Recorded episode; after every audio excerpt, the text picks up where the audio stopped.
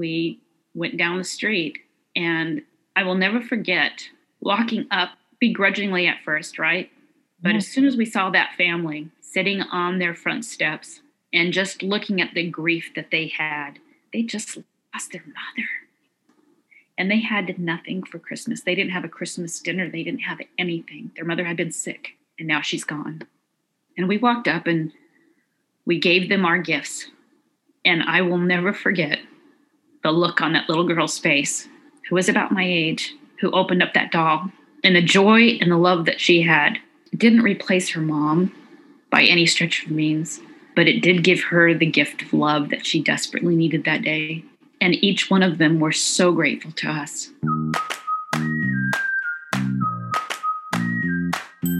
See one beautiful soul. Could forgiving one person actually make a difference in unifying the entire world? What are some tools I can use to live a life of more freedom? These are just some of the concepts you'll hear about in every episode of See One Beautiful Soul. Hey there, and happy holidays. It's Barbara Heller. Welcome back to See One Beautiful Soul. Today, my guest is Nancy Cleveland Driscoll, a holistic health coach, intuitive eating counselor, and fitness fanatic. She loves blues music and ice cream. Her passion is providing solutions to help people who need to sift through the emotions and trash talk and heal their grief of child loss, relationships with food, mindset, and body image so they can embrace their lives with joy. You can find out more about her and the programs that she offers for coaching at Nancy-Driscoll, that's D as in David, R-I-S as in Sam, C like Charlie, O-L-L.com. You can also find her on the Instagram at Hello Find Your Sunshine. In January, you're going to see two new offers from me. There is going to be a membership that you will have open enrollment for called the Fireflyers. That's spelled with an F-L-I-E-R-S on Facebook. It's a private group, and you can join and empower yourself, find like-minded souls. Now remember, you can still find our two Facebook groups for this podcast. One is just See One Beautiful Soul, the podcast page. I'm also going to be offering two courses starting in January, my Find Creative Clarity, which you can find at findcreativeclarity.com. We're doing another round of that. There'll be open enrollment in January, as well as a new class that I'm offering called Speak Your Magic. And that is for anyone who has to give a talk in person, live, whether it's on the interwebs or if it's in person, like in a theater, and your audience is just going to be right there, right then. I can help you. So if you're looking to get more comfortable in front of the mic, whether it's audio plus visual, just on Zoom,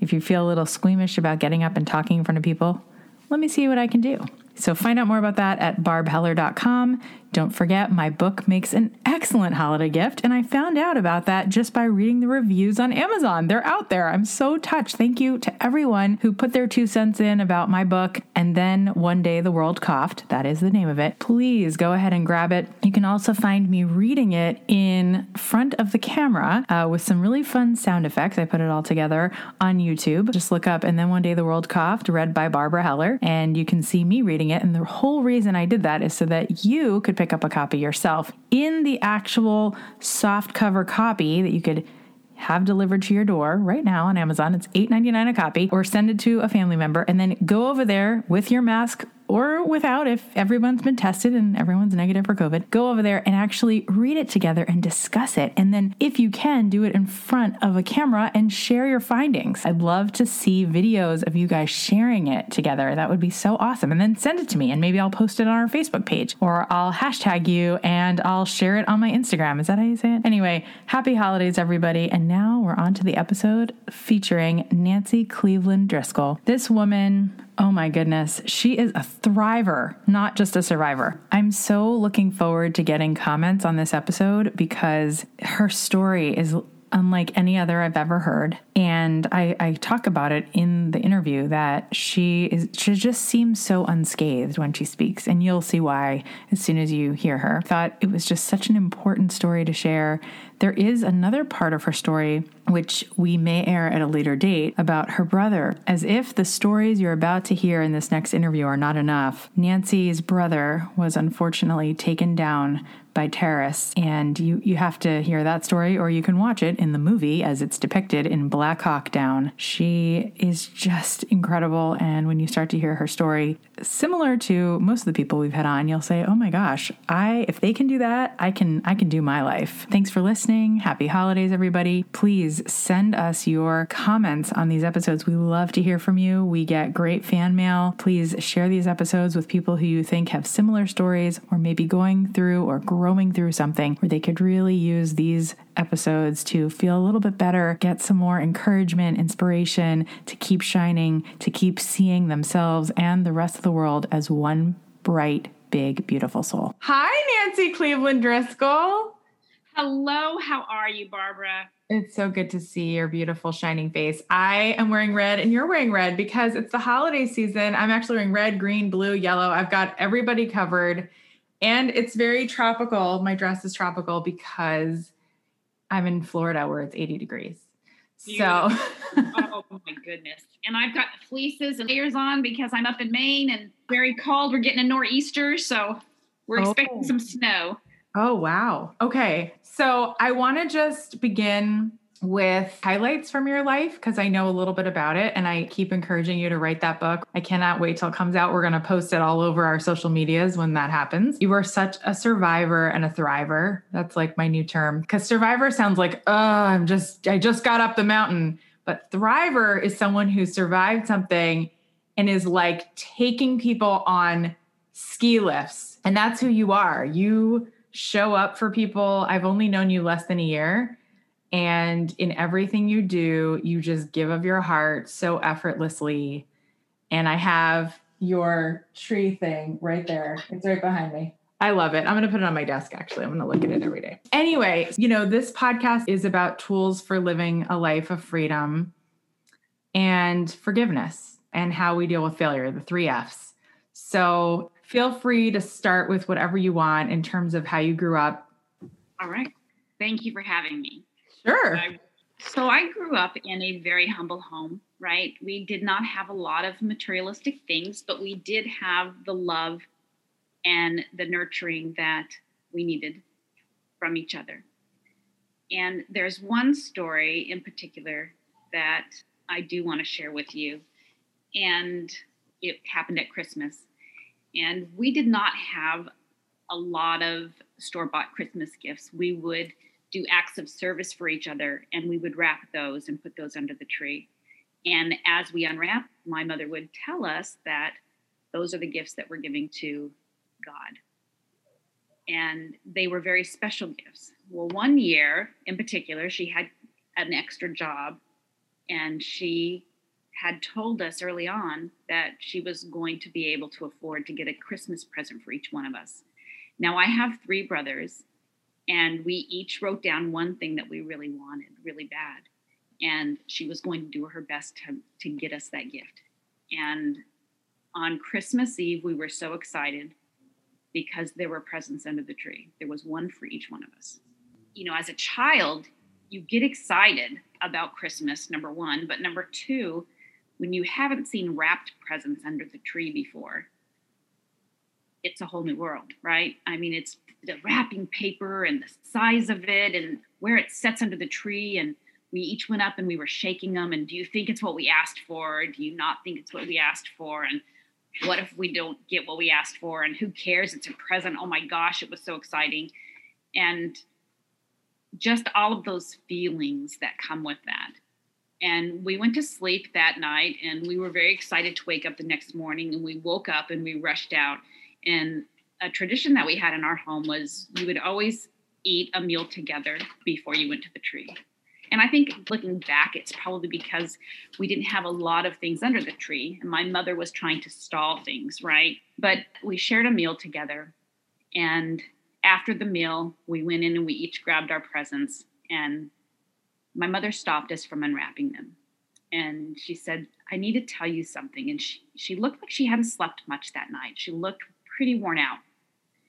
And let's hold there for a second. What did she do for a living? So she was a computer operator at a county hospital. And she also had a newspaper route, and she also sold Avon. So she had all of those gifts. And she raised you by herself. No, she had no child support from my father. So in order to survive, to feed us, this is what she did. And it was what it was, right? So she stopped us from unwrapping the presents, and she told us that something had happened the night before, that she had learned that a family right down the street, about 4 houses down, they lost their mother on Christmas Eve. And they had the same amount of children in their family that we had. And she told us that, she worked hard to buy us these presents, and she knew what they meant to us. But she asked us if we would be willing to unwrap the present and experience the joy of having that, then turn around and wrap those presents so that we could walk down the street and give them to that family that had lost their mother, that wasn't going to have a Christmas. And we usually have a Christmas dinner meal that's very special, and we don't usually have sweets in the house. And my mother would bake pies and cookies and cake. And, we didn't often have meat. And she made a ham, and she just made it very special with what she prepared. And she saved for it all year. I know she did. And she told us that she was going to, as we were wrapping the gifts, she wanted to watch us unwrap them. And we're watching her cry as she's telling us this. And, we know this family, and they have one daughter and 3 boys in their family, just like we do. Initially, I have to say, as children, we were not thrilled about this idea, but we trusted our mother. And so we unwrapped the presents, and there was a feeling of, I really don't want to unwrap it because it's not really mine anyways. It's for somebody else, right? And as we unwrapped our presents, they were exactly what we had asked for. And mine happened to be a Mrs. Beasley doll, which is just not a cute doll. She's, God bless her, she's ugly. But at the time, she was special because this doll had glasses that were like my glasses. And so she looked like me. And she talked, and back in the day, talking dolls just weren't common. And so it was something special for me, right? And I couldn't even tell you what my brother's gifts were because I was so focused on what mine was. And I hugged the doll, and my mom watched me, and she was crying. And she said, "It is just a doll. And the love that you give to that doll right now will be transferred to that little girl that you're going to give it to." And so I took my doll, and I hugged it, and I gave it a kiss, and I put it in some wrapping paper, and I wrapped it up as best as a 7-year-old girl can do, right? And we had our presents wrapped, and we were pretty solemn. My mom had gone in, and she's like, "Okay, I'm going to go and grab all the food, and we're going to give them our Christmas dinner as well." And we're just like, okay. We're kind of numb, right? Okay, we don't know what we're going to eat that night for dinner, but by gosh, we're going to give them our Christmas dinner. And so she's boxing up the food, and she's like, "All right, let's go."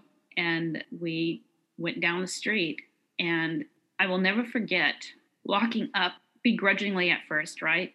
But as soon as we saw that family sitting on their front steps and just looking at the grief that they had, they just lost their mother. The grief that they had on their faces, and looking at the father who just looked like, what am I supposed to do with these kids? And they had nothing for Christmas. They didn't have a Christmas dinner. They didn't have anything. Their mother had been sick, and now she's gone. And we walked up, and we gave them our gifts. And I will never forget the look on that little girl's face, who was about my age, who opened up that doll. And the joy and the love that she had didn't replace her mom by any stretch of means, but it did give her the gift of love that she desperately needed that day. And each one of them were so grateful to us. As we grew up and we would go back and visit my mom, those children were still living in that neighborhood. They had grown up too as well, but they had never forgotten that act of kindness. They had never forgotten that Christmas meal, and they'd never forgotten that gift that we had given to them, which at the time we didn't as children realize the importance or the love that was wrapped up in those gifts. Yeah. It's almost like in the moment of such pure grief that they felt where they lost their mother, who sounds like a wonderful mother, they were heartened to know that they didn't lose God. They didn't lose love. They just lost her. And clearly she never really left them because she sent you guys to them. And you probably felt the way that you show up, which is, you know, you started at 7 being an angel for people. That's like what you do. You can just tell in the way that you show up in the world. The first time I heard you tell this story, you mentioned something about the edifice, the actual building that you lived in. Can you talk a little bit about what your house looked like? Absolutely. And so our home was, by all rights, it should have and it been condemned, and it was after we as children moved out. We lived in Arizona, and there was no air conditioning. My mother would wet towels in cool water in the summertime, where the temperatures would get to be 120 degrees, mind you. And inside it's even hotter, right? So she would get towels in cold water, and we would literally wrap ourselves in these towels and wave them around the air. There was no carpeting on the floor. There was no tile. Most of the flooring didn't exist. Some parts it was just dirt.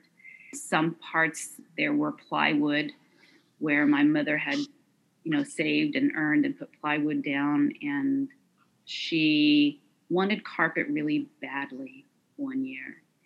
And we found a carpet dealership that would take their scraps and they would throw them away. Hmm. And my mother would collect those scraps with their permission.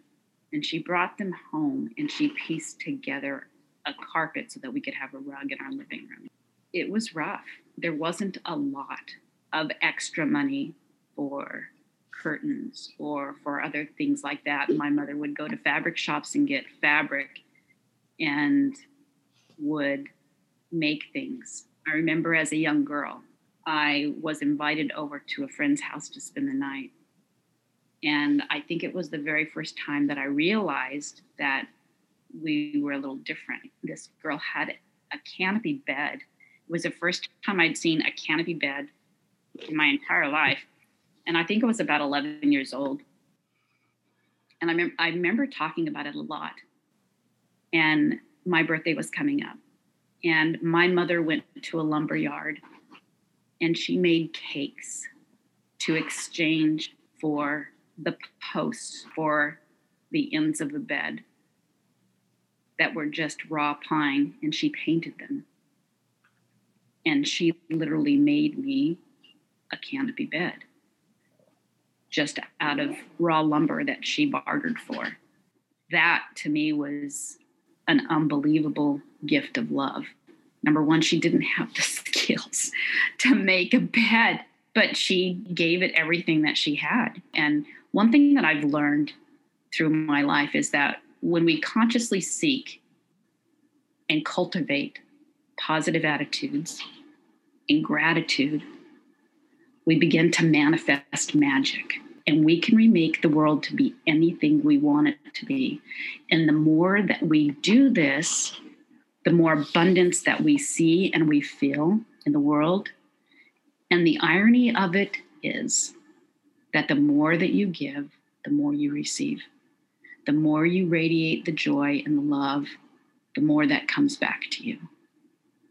And I've seen that time and again in my life. And it's such a simple concept that I wished the world could just embrace it. Yeah. Have you done that over and over again where you get like a full gift of something and you give it back to somebody else? Absolutely. You know, that's one of the reasons I am so aligned with servant's heart, right? You serve with everything that you give. You serve back with everything that you receive. So every time I hold a program, I always make sure there's people in there with a free scholarship that can use it, that can't afford it. I always make sure to offer people the opportunity to be seen and to be heard, to hold space for them, so they have the ability to be able to break through something that they're working on.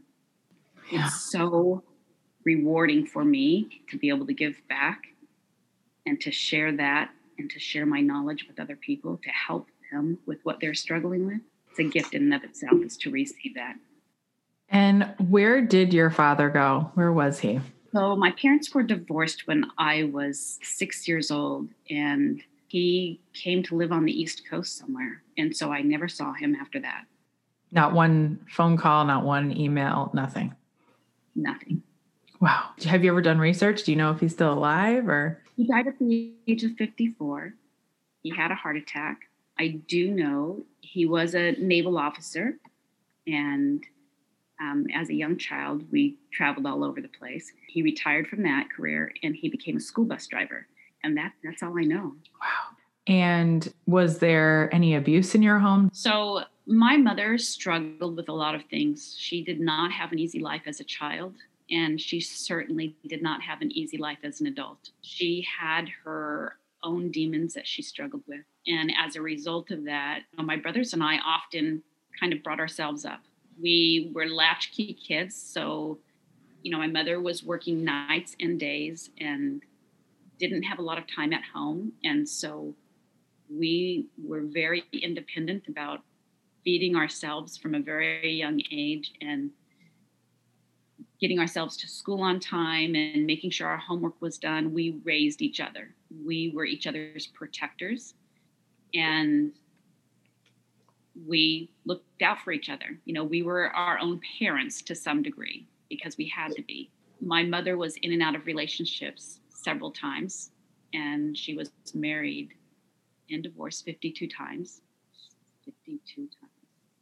Wait, actual married and divorce. How is that even possible? Trust me, it's staggering. And it's staggering on the children that witness it as a revolving door in the home. I remember a lot of the faces, right? And the angst and the feelings that were surrounding each one. But she struggled her whole life to find love.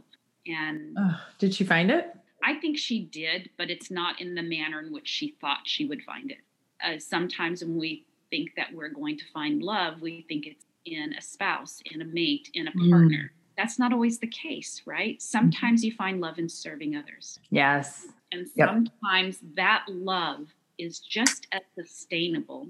Yes. As that with a partner. You ask, did she find love? I would like to say, yes, she did, because she served. She served the world with everything that she did. She always found herself helping somebody who was less fortunate than she was. I remember times when we didn't have new clothes for school, but she would go into a Walmart or Kmart and watch a mother struggling, and she would give her the money that she had so that she could buy food and put food on the table for their children. Wow. I believe she found love, but I would say that she would probably say that she did not, because she didn't feel like she found ever a partner to share love with. Does that make sense? Yeah. So one such partner during my teenage years was a pedophile. And my older brother took the sexual abuse from me. And when he turned 18, he came to me and he said, I was 15. He's like, I can't do this anymore. He's like, you're about to graduate in a month from high school. He's like, I've arranged for you to marry this man. And in time, you will come to love him. And I'm going to go join the military because I can't do this. And you can't stay here. It's not safe for you. Because if you were, you would be next. He'd come after you. And so I trusted my brother. He was like a father figure to me. And I'm like, all right, if you say so, that's what I'm going to do. And at 15, I married a man, and it was an abusive situation for many years. He never touched me in a physical manner sexually. However, he beat the heck out of me, right? And any time I was making a decision on my own or attempted to make a decision on my own, to the point of even dressing in whatever I wanted to wear that day, I was beaten. So it was physical. It just wasn't sexual abuse. Correct. Okay. It was physical. Went through a lot, right? I had knives to my throat, guns to my head. And it was very intense. I was able to leave that situation and moved up north with family and have never looked back. And you left children. I did. How many children did you have with him? So it was artificial insemination, and I was pregnant 7 times. I had 2 children. The other 5 times, I was tossed downstairs or thrown into walls. But your babies died basically because he killed them. The longest term, I was at 7 months. And so at the end of each situation, I would have to have a D&C done. And it was similar to having an abortion, because they would cut the baby out of you. And so they would dilate you, and it was extremely traumatic and extremely exhausting. And you go into survival mode. And one of the things that helped me to get through that situation was serving other people. I was permitted to do that. And so I would make quilts for the homeless. I averaged about 15 quilts a year. And then I decided I wanted to do more. I did a lot of service. I was working in a soup kitchen, serving soup in a homeless shelter for probably about 2.5 years. And I probably took Christmas. I had people drop things off at the house, and I took Christmas to about 25, 26 families a year. We're talking trees and presents and food and the whole 9 yards, as well as monetary collections that I obtained. I would literally get a neighboring scout troop with their pickup trucks to deliver the products, because there was so much.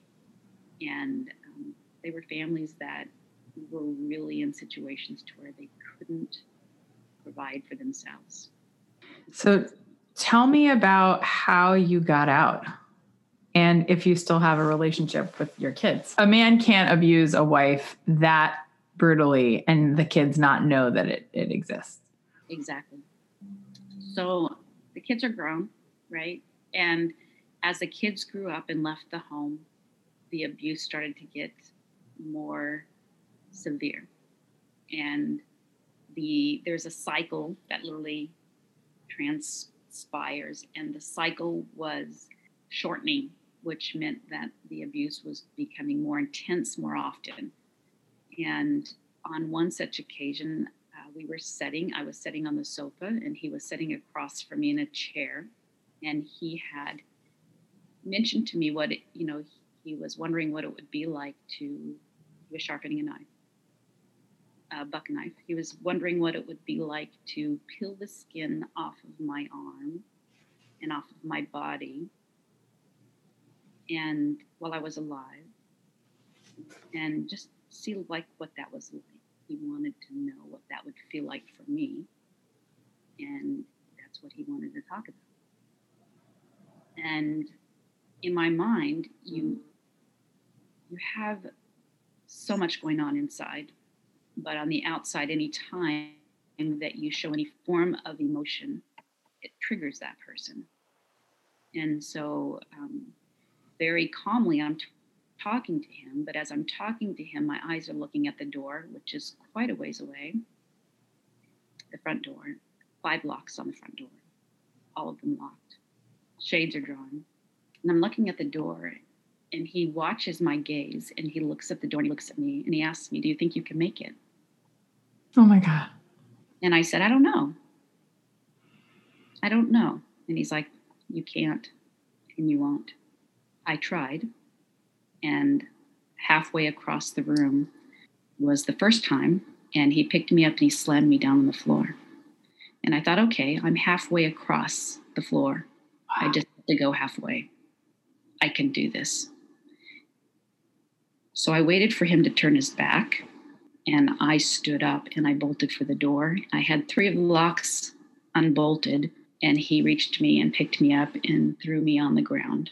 And it was tile floor. He's 6'4", I'm 5'3". He's quite a big guy. And then he kicked me with his boot 3 times, once in the face and twice in the gut. Oh my God. At this point, I'm in a fetal position and I have blood coming out of my mouth. And he said, that wasn't very smart, was it? Oh my God. And I can see the phone across the room. And he's watching me and he's like, who are you going to call? And he said, do you want to call 911? And I'm trying very hard not to cry. Mm. But I cannot help feeling this is the day I'm going to die.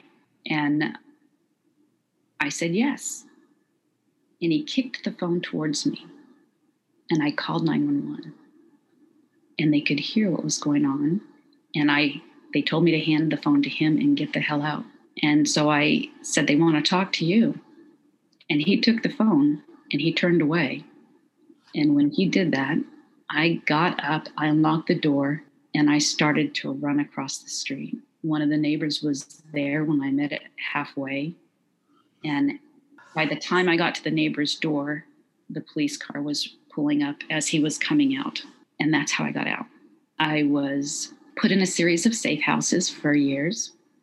And I was not able to contact or reach out to my children again. I was put into a protection agency, and my names were changed 7 times. And he always found out who I was and where I was and made sure he let the court know. And he did that by demanding that whoever I was at that time, that name, that person appear in the court hearing for the divorce.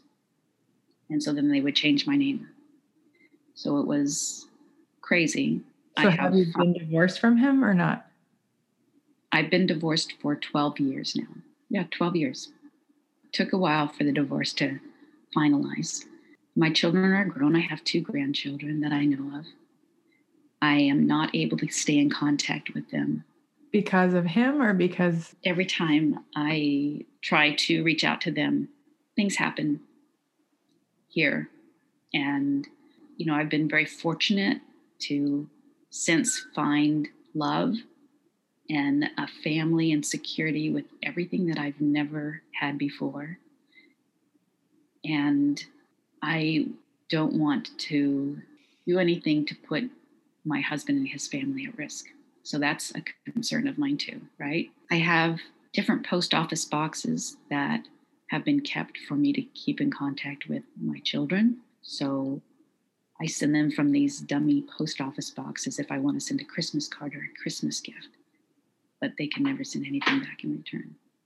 And is there anything they can do to help you, or are they too much in his power? So he has a lot of control and a lot of power.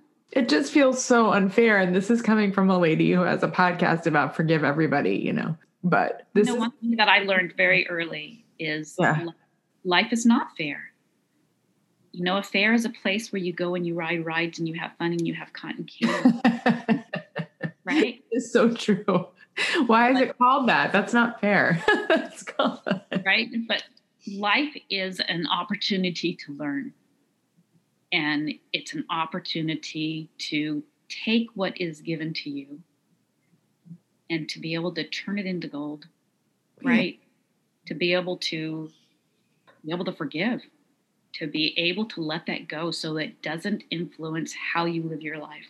Yeah. It was very hard for me the early years. You know, Mother's Day, Christmas, every day I missed with my grandchildren and my children. And when I think about it, it still saddens me, and I sit and I have a good cry. Yeah. But the truth of the matter is they're adults, and they have their own choices to make. Right. And right now they're working for him. Oh. And so they've chosen money, right? They've chosen their treasure.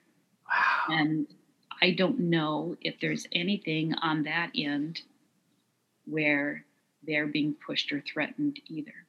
So, I assume if he got his energy from tormenting you all these years, we are what we practice. If we practice being kind, we're going to turn into more kind beings. If we practice being harsh and hurtful to others, that's what we will get better at. Practice makes permanent. And so I chose to not live in the past, right? I chose to move forward in the future. And there's pain there, but there's also comfort there. And the fact that I'm their mother is never going to go away. Yeah. And I know that if I don't get the opportunity to be with them in this life, I know I will in the next. Yeah. And as disheartening as that is, especially around the holidays sometimes, right? Yeah. I fill those voids with service. As a single person who's been praying for my soulmate for 20 years, I figured it out. It's been 20 years. I have also channeled that love that I have for him and my children, whether I get to have them in this lifetime or not, into service. And that's why I'm doing this podcast right now, because I'm hoping even if we help one person's heart, one person has been affected by abuse, they could listen to this and feel hopeful. Nancy, you have such a way about you. I analyze people's voices. That's the other side of my work, is doing voiceover and coaching people to find what they want to say, the content of it, but then also how they create and formulate the sounds of the words, whether they're singing it or speaking it or doing a TED Talk. These are the things that I help people do. And I have been hard pressed to hear any sort of gravel of pain in your voice. It is so pure. You're like a Disney princess. You've been untouched, unscathed. And I know, without even asking you, that you have worked more on your soul's purpose than on your body's purpose, because you are a pure soul. And the fact that you know that, and you knew that from a young age, and you could withstand whatever was happening to the case, including your mind, because we're not our minds. We're not our personalities. We're not our accolades or what happens to us or how much money is in the bank. We are our soul. And when we connect to that purpose, like you said so beautifully, then magic happens. And it's almost like that's the best medicine for anything that might have hurt us. It's not that I don't get that you have pain. I'm sure that you have moments where you remember and you allow yourself to feel the pain. But you do it in such a beautiful way, because I don't see you as walking around with any anger or judgment. And that is such a miracle. So how did you forgive these people in your life, your mother for bringing in some interesting people into where you lived, your brother who meant well, but put you with this character who taught you so much? What are the steps you use to forgive these people? You know, I went many years ago, and I think I've shared this with you before. When I was in that relationship, I went to some of my heroes in life that I look up to are people who have been in such disparaging moments in time and yet have thrived. They didn't just survive because their mentality and their mindset would not allow that. They thrived. And I don't care what kind of a situation you're in, you can always look around and you can see somebody who has a worse situation than you do. Yes. And one such time when I was having a bad day, a neighbor was having a yard sale, and I went over to look to see what they had. Mm. And I purchased a book for $25. And it was Man's Search for Meaning by Viktor Frankl. And I devoured that book. He's a good one. Amazing. In that book, you will learn that one of the stories that he tells is that he watched somebody give up their daily bread from a concentration camp during the Holocaust.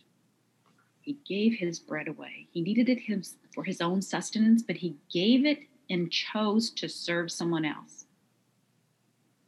And the biggest thing that I grabbed from that was, it does not matter what your circumstances in life are. No one can take away the power for you to choose what you want to think and how you want to act in that situation. And that has gotten me through so many times of struggle.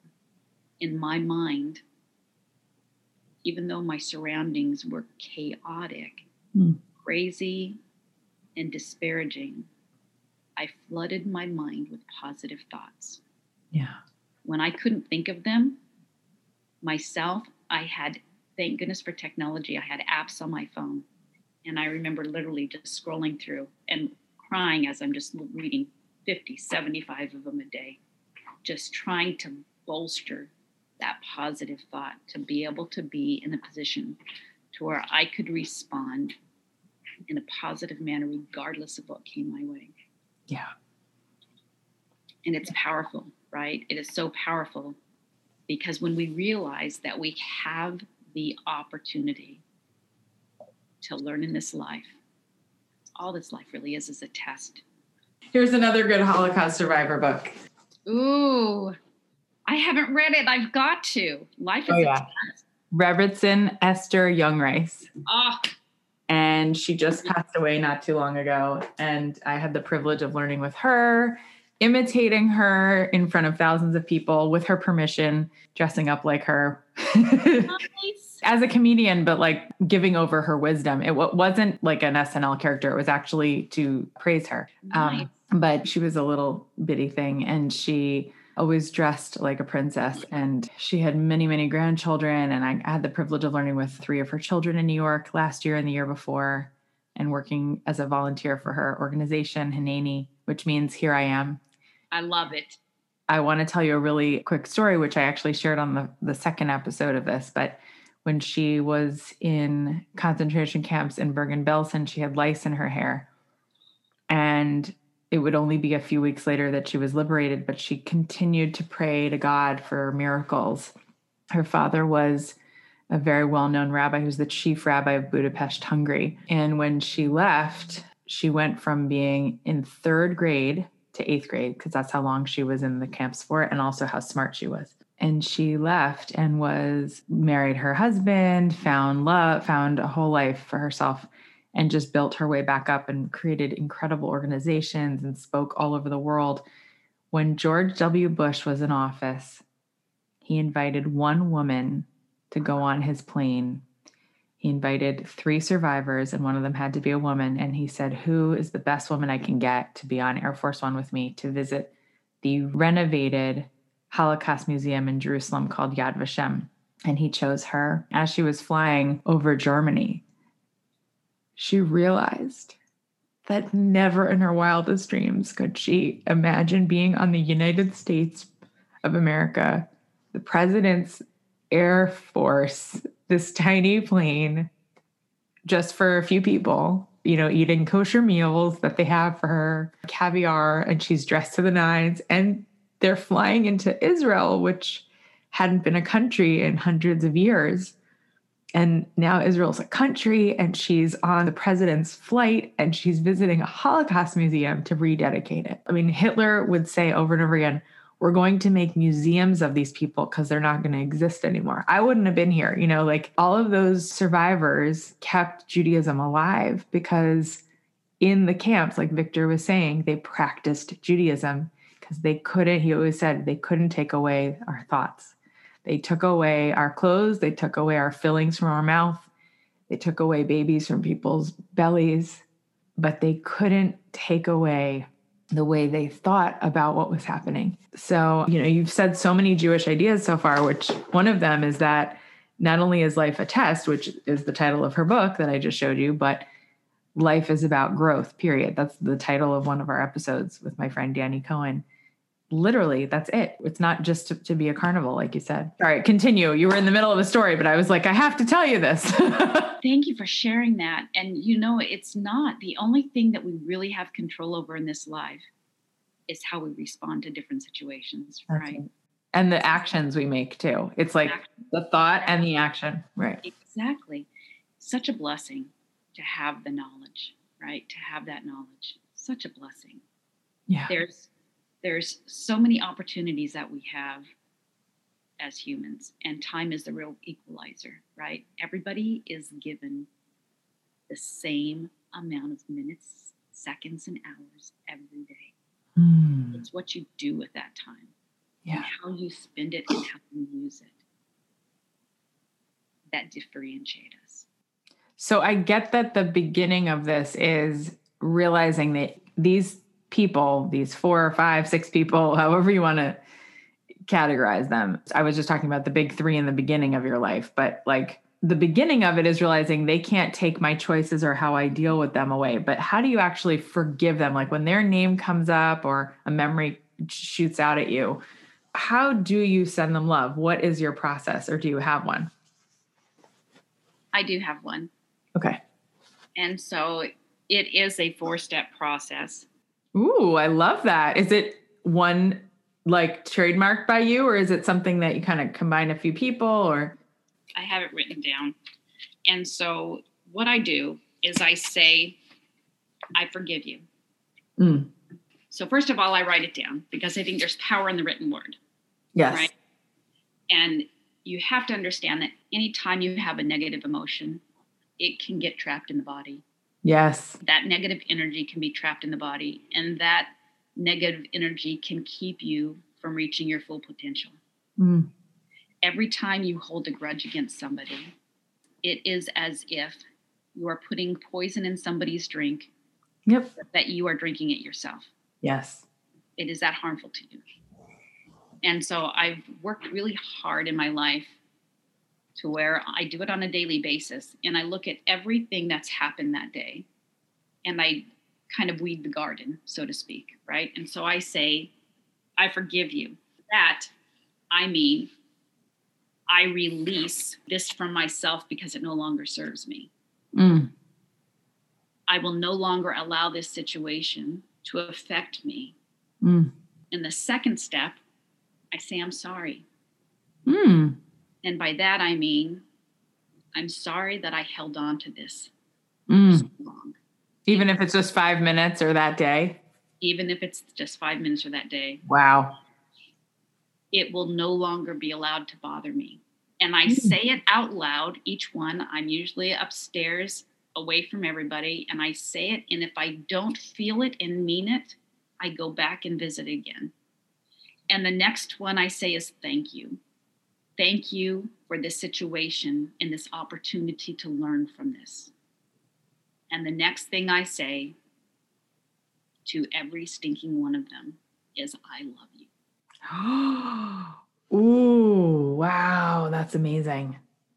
And that is where the magic happens, right? Because love is the one thing in this world that makes everything happen. If you cannot send love to that situation, and if you cannot love that person, regardless of what transpired, you're the one that's going to be suffering in the long run, right? Yeah.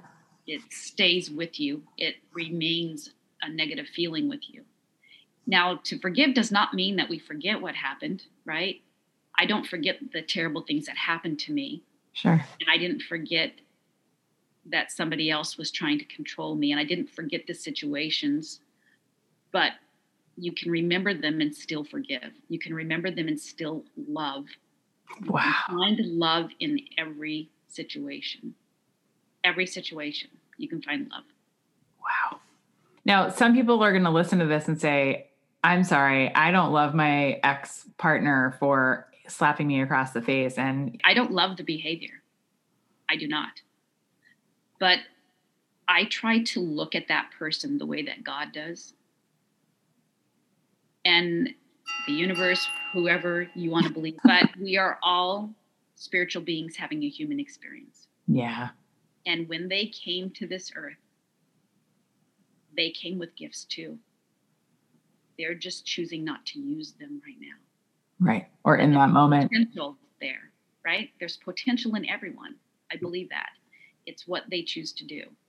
And what would you say to somebody who is in a very abusive relationship right now, listening to this?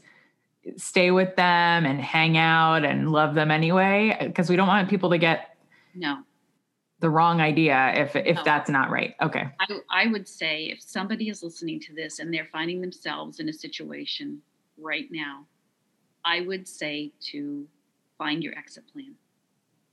Do not wait for things to go down before you make a break for it.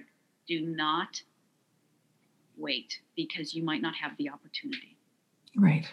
It is better for you to leave than for you to be 6 foot under, because you have a light to share. You have a mission, and people need to hear your story so that they too can survive. You'll become a roadmap for someone else. Lean into your neighbor. Confide in somebody you trust, and start making a plan to lead. Why do you think there are so many, I don't want to say men, I mean, there's women who are guilty of this too, but there are so many people who, I hear this, I mean, people come to me with their stories, whether we're on this podcast or not, probably because I'm not afraid to ask. And I'm also, I have a really open heart. I love to hear people's real stories. I don't know how to make small talk, so it was inevitable I was going to have one of these. But I hear so many times like, yeah, he beat me blind, and then I finally had the courage to leave. And, you know, I don't see my kids anymore. I took my kids, but we have to be under a different name. Or I have some access to my kids, but we share the kids, and there's a restraining order against me.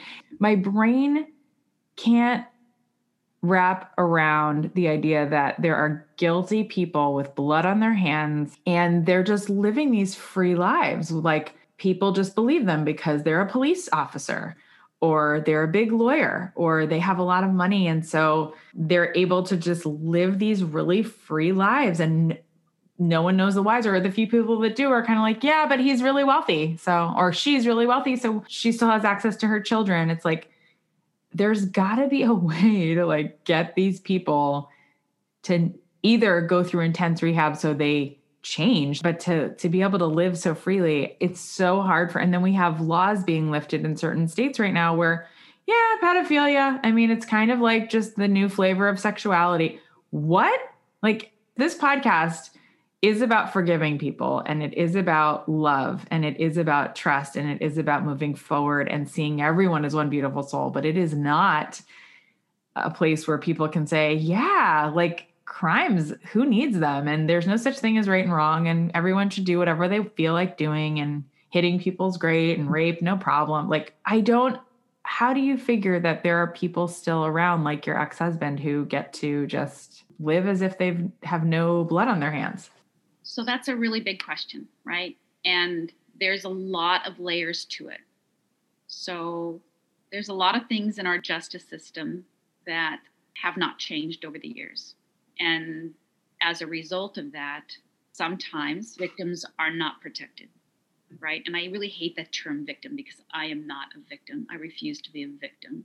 Yes. I hate it. I don't like that term, and I don't hate many things. Victims are the ones that are put in the safe houses that, you know, and I can tell you a safe house is only as safe as those who keep it safe. Yeah. I'm sure there's still stuff that goes on in there, because you have abused people coming in, and abused people abuse others. And then you also have their codependency issues and maybe drug use. And I'm sure it's like a interesting. I was fortunate enough when I was in safe houses to be the only one in that safe house. But I think the reason that transpired was because the first safe house I was put into, I was in there with 23, 25-year-old young woman. And it was just her and I. And in the middle of the night, a shotgun went off, and I bolted straight up out of bed, and there was somebody standing in the doorway, and I thought I had been shot. And I initially was, you know, trying to feel where it went, and then I heard the sounds in the bunk next to me, and he turned and he walked away, and she died in my arms. And the court somehow leaked the information of where she was. He could have very easily have shot me too. He did not. So the system needs some help. It really did. He get incarcerated for what he did? He did. He did. He did. Okay. Absolutely, he did. She did not make it. You know, and 23. Oh my God! Wow. Her whole life ahead of her, right? And the behavior is not condoned. But when you send love to a situation that has caused you so much pain, it heals you. Mm. And it doesn't mean that you love that person. You send love to that person. There's a difference, right? And by doing that, you're able to heal yourself. And you're able to take that scar inside of you and it covers it up. Or maybe it lets it go. It does. It lets it go. Let go, let God. Exactly. It lets it go and gives it back to God, right? Mm. You've done your part. You've learned from that situation and you're giving it back. Yeah. Absolutely. Beautiful. I wonder if also in that moment, you know, you're looking at this 23-year-old, you were 15 when you met your wrestling champion in the ring. And I wonder if in that moment, when you first met the 23-year-old, you're like, oh, I wish I had been this age when I got in here. And, you know, watching her pass away in your arms, I wonder if that moment gave you a new lease on life that it's never too late as long as you're alive to make a change. It doesn't even matter how old you are. Like, was that part of your learning? You're very intuitive. It certainly was, you know, and I was determined because, I mean, from the age of 15 to 45, right? The age of 15 to 45. And I was determined that I was going to do things that I had never done before. I was going to live life, savor life, and enjoy it. I went skydiving. I went to a dance. I chose what I was going to have off of a menu. I chose how I was going to style my hair. I chose what I was going to wear each day. And the memories don't leave you. You have the memories, right? You have the memories. It just makes every day that you're living so much richer in so many ways, because you realize what you have and how grateful you are just to be alive is a gift. To start again. So what's one message you would say to anyone who has been through a tormenting experience under the care of a tormentor? What would you say to them? I would say, allow yourself the grace to heal. Find somebody to talk to, somebody that you can share the deep, dark things that are hidden inside. Journal your feelings. Get outside and enjoy life.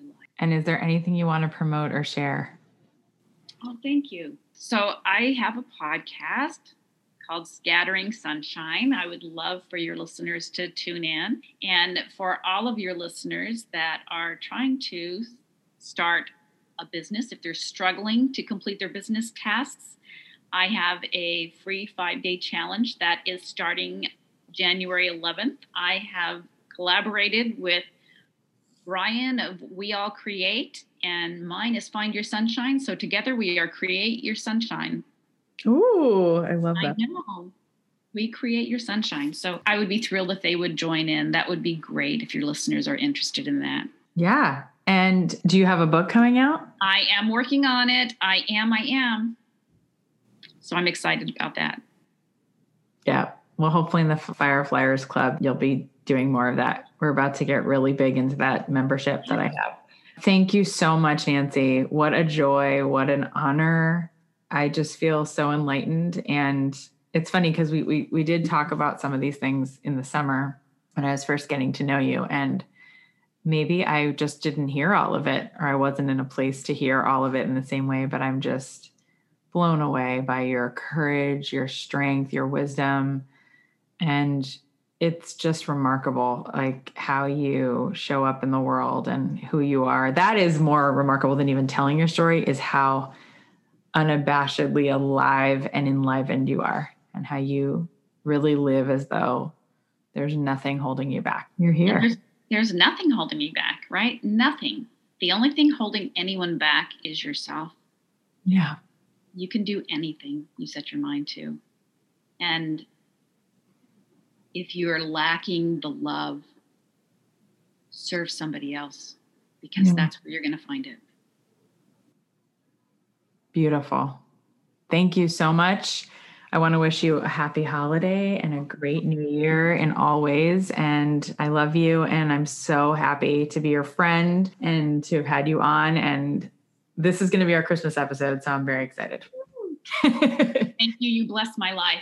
I love you. Oh, you bless mine. Okay. I'll talk to you soon. I know you got to get back to your stuff. So thank you, honey. And here are just some of our nuggets of wisdom that you may find in this episode. A little reminder, if you find another nugget of wisdom that we don't mention, please post it to our See One Beautiful Soul podcast page on Facebook or on the community group page, which is called See One Beautiful Soul, the podcast community. Nancy is a thriver, not just a survivor. She brings others to the light. The more that you give, the more you receive. The more you radiate joy and love, the more it comes back to you. When we consciously give and seek out and become gratitude, we can create magic and recreate the world to be anything we want it to be. Servant's heart.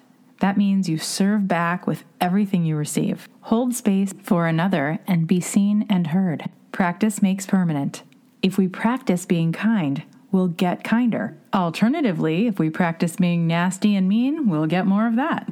Our voice carries trauma, and Nancy has worked so hard on her soul's purpose that she doesn't seem to carry her pain in her voice. What helps Nancy forgive others in her life is looking around at people who've been through similar and worse situations as she has, and look for alternative choices and how to respond in the most inspiring ways to things that may happen to us. No matter what you're growing through right now, there is always, not too far away, someone growing through something even worse. Seek and you shall find and be inspired. Viktor Frankl, one of the most amazing and astounding authors who survived the Holocaust, also inspired her while she was going through a difficult time. And in his book, Man's Search for Meaning, he says something along the lines of, "The Nazis could take away our clothes, the fillings, and our teeth, but they could never take away our power to choose how we want to think or act in response to any given situation." She also appreciated the moment in Viktor Frankl's story when he said that he saw someone giving away their daily bread in the concentration camp to someone else, and she thought if he could watch someone give away their daily bread and be inspired by that, then for sure whatever she was given wasn't hers to own, but to also give away. Respond in a positive way to any situation that you're given, and you'll never regret it. Nancy's 4-step forgiveness process is as follows. Write them all down and then say them out loud. Number 1, I forgive you. I release this from my body because it no longer serves me, even if you were only holding on to it for a few minutes. Number 2, I'm sorry that I held on to this, and it will no longer be allowed to bother me.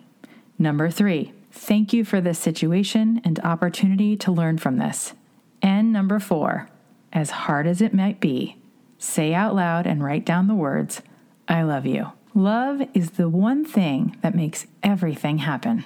When you send love to a situation which brought you so much pain, it heals you. It's never too late to make huge changes in your life, no matter how old you are. Nancy's message to anyone who has ever felt that they were tormented is, allow yourself the grace to heal and find someone, anyone, that you can share your most intimate stories with so that they are no longer a burden on your heart. And if you're lacking love, serve someone else because that's where you're going to find it. This episode was produced by Katya Soto.